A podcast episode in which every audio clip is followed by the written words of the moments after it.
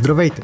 Вие слушате Гласът на Капитал, седмичен подкаст, в който журналистите от Капитал разказват най-интересните истории от седмицата в дълбочина, с контекст и анализ. В него търсим и мнение от експерти в сферата на политиката, економиката и бизнеса за важните въпроси на нашето време. Здравейте, уважаеми слушатели! Вие слушате Гласът на Капитал, а това, което чувате е Гласът на Илан Запрянов. Тази седмица броят на Капитал излиза с корица, на която пише съвсем директния въпрос – как да поправим счупената политика в България. Мисля, че очевидно за всички, че политиката в България през последните години стана един доста трудно управляем процес, който не ражда особено ефективни резултати.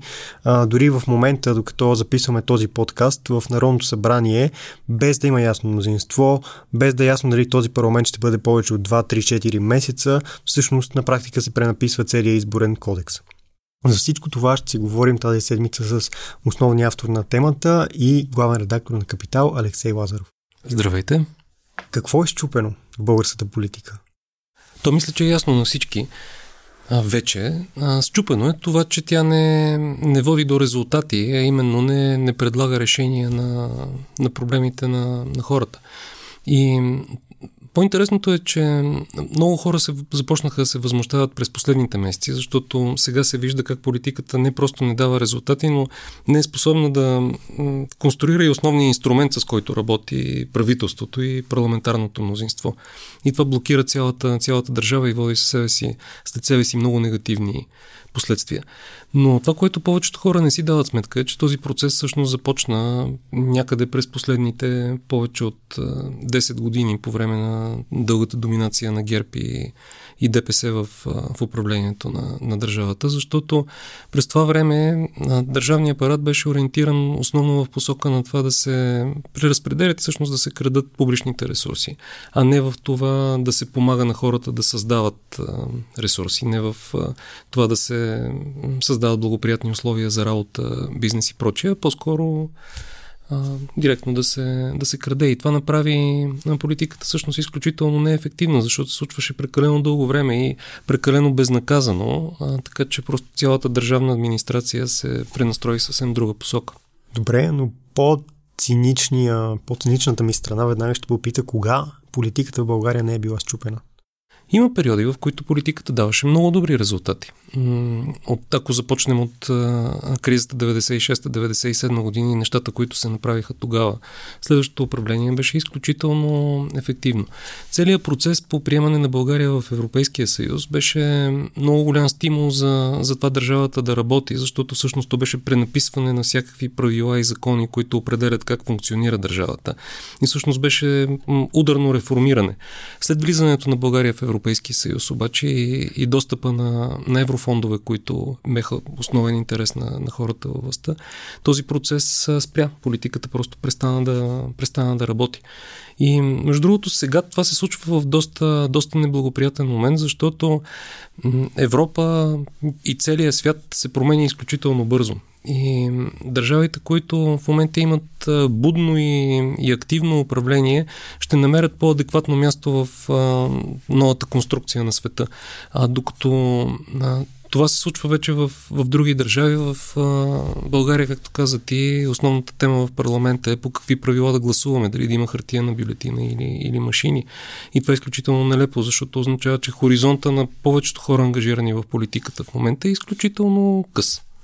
Между другото, това, което се случва нали, в момента, може би за последен път ще споменем за изборния кодекс, е супер забавно, защото то не е забавно, то реално е тъжно. На мен ми е забавно, че вместо да се търси някаква промяна, да си кажем, хей, нали, очевидно не са ни гласували някакво особено доверие, очевидно не сме събрали достатъчно гласове, че гласуват все по-малко хора, ние си казваме, всъщност проблема е как хората гласуват. Точно така. Въобще, проблема е технически, проблема никога не е в нас, като в политиците. Ако мога да задам въпрос от към 2022 година, има няколко широко разпространени теории защо в момента точно сме в този хаос, така да го наречем. Защо няма ред в хаос. Единия е, че Бойко Борисов остави след себе си някакъв вакуум, който няма кой да го запълни. Втория е, че новите лица, които се появиха, по-младите, Кирил Петков, Асен Василев, Христо Иванов, не знам дали е толкова млад, че да го вкараме в тази, в тази парадигма, че те не са дали нещо достатъчно добро, че то да, да си кажем дат по-добре те, отколкото ГЕРБ. Или а, третия е, че се случва нещо съвсем различно и че в крайна сметка просто това е а, края на едно поколение и това е. Това всъщност е сходно с а, теорията на вакуума а, от първата, която споменах. Ти на какво си обясняваш това, което се случва през последните година и половина? Не, тази теорията за вакуума след Бойко Борисов не, не мисля, че е състоятелна, защото напротив, Бойко Борисов остави това, което се случи по време на управлението на ГЕРБ е, че беше убита а, класическата политика по, по няколко начина. Най- най-очевидният е, че беше смазана и превзета съдебната система, така че да може безнаказано да се, да се краде. Съдебната система има много важна роля, включително и за политиката, защото ако имаше работеща съдебна система, нивото на корупция нямаше да бъде толкова, толкова голямо.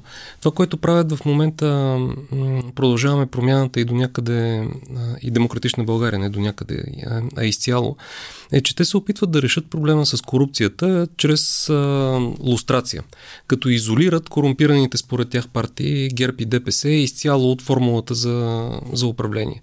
Но това не е много работеща конструкция. Нали, при сегашната ситуация те нямат и много, друг, много други избори.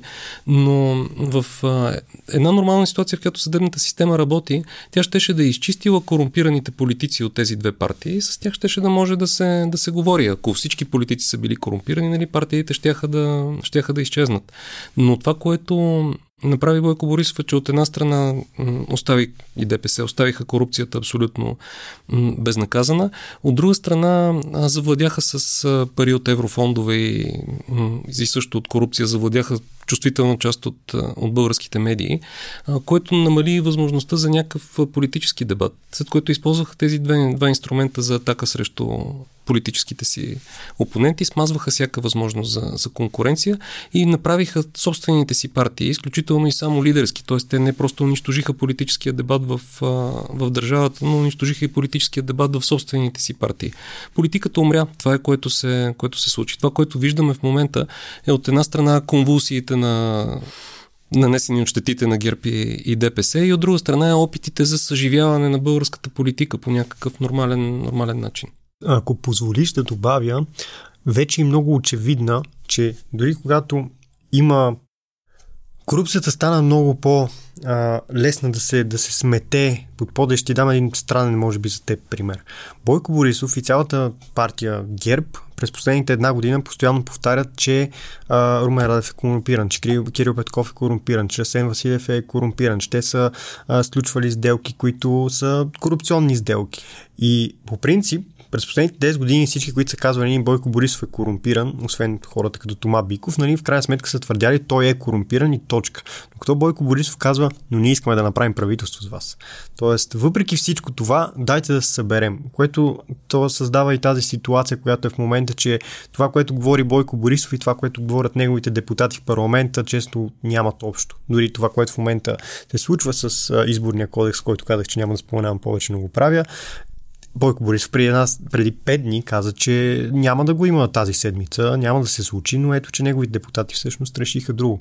Така или иначе, моят пример е, че дори когато казваме тези са корумпирани, вече а, следващото изречение не, ние трябва да ги разкараме, ами, но ние все пак бихме направили правителство с вас. Ами, ситуацията е много сложна и няма много лесно решение, между другото. При всички положения, това, което се случва в момента, вече нанася много, много тежки щети. И някаква форма на компромис в някакъв момент ще трябва да се направи. Защото вариантите са в общи линии три. Или да се направи компромис и да се а, получи подкрепа от а, ГЕРБ или, или ДПС, което ще бъде на цената на някаква амнистия на това, което се е случвало до момента. Или поне така се надяват от ГЕРБ и, и ДПС.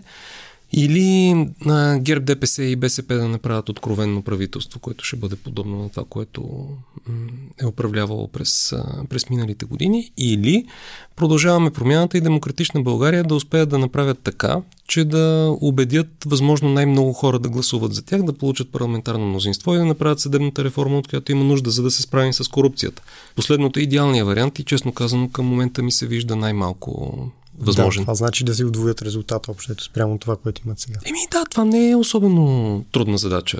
А, трябва да се убедят много хора да гласуват. Между другото, като по номинална стойност гласовете на ГЕРБ и ДПС всъщност не са много. Много повече хора могат да бъдат убедени да гласуват, стига да им се покаже, че те го правят за да получат решение на собствените си проблеми. Не за да направят Кирил Петков отново министр-председател, а за да може той да им служи на тях, като им реши някакви базови проблеми.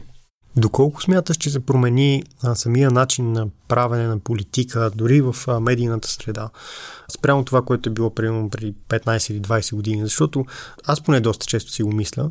В момента политиката е такава и не само политиката, и целият обществен живот. Всичко, което се прави е публично, трябва да бъде постоянно, например, в интернет. Трябва постоянно да се говори за него, ти се появяваш, всичко се стримва, Бойко Борисов се свиква сам през конференция, той сам си слага камера, сам си говори и това е всичко. Нали, давам пример с Бойко Борисов, защото той е най-очевиден, но всъщност и други в крайна сметка го прати. Всички постоянно стримват нещо, постоянно пишат. Онзи ден Румен Радев цитираше буквално статуси от Фейсбук, което а, доста хора нали, го намериха забавно, нали, как ще съберете при президента да си четете статуси, но всъщност тя огромна част от политиката се случва в Фейсбук, така че това не е най- най-странното нещо на света.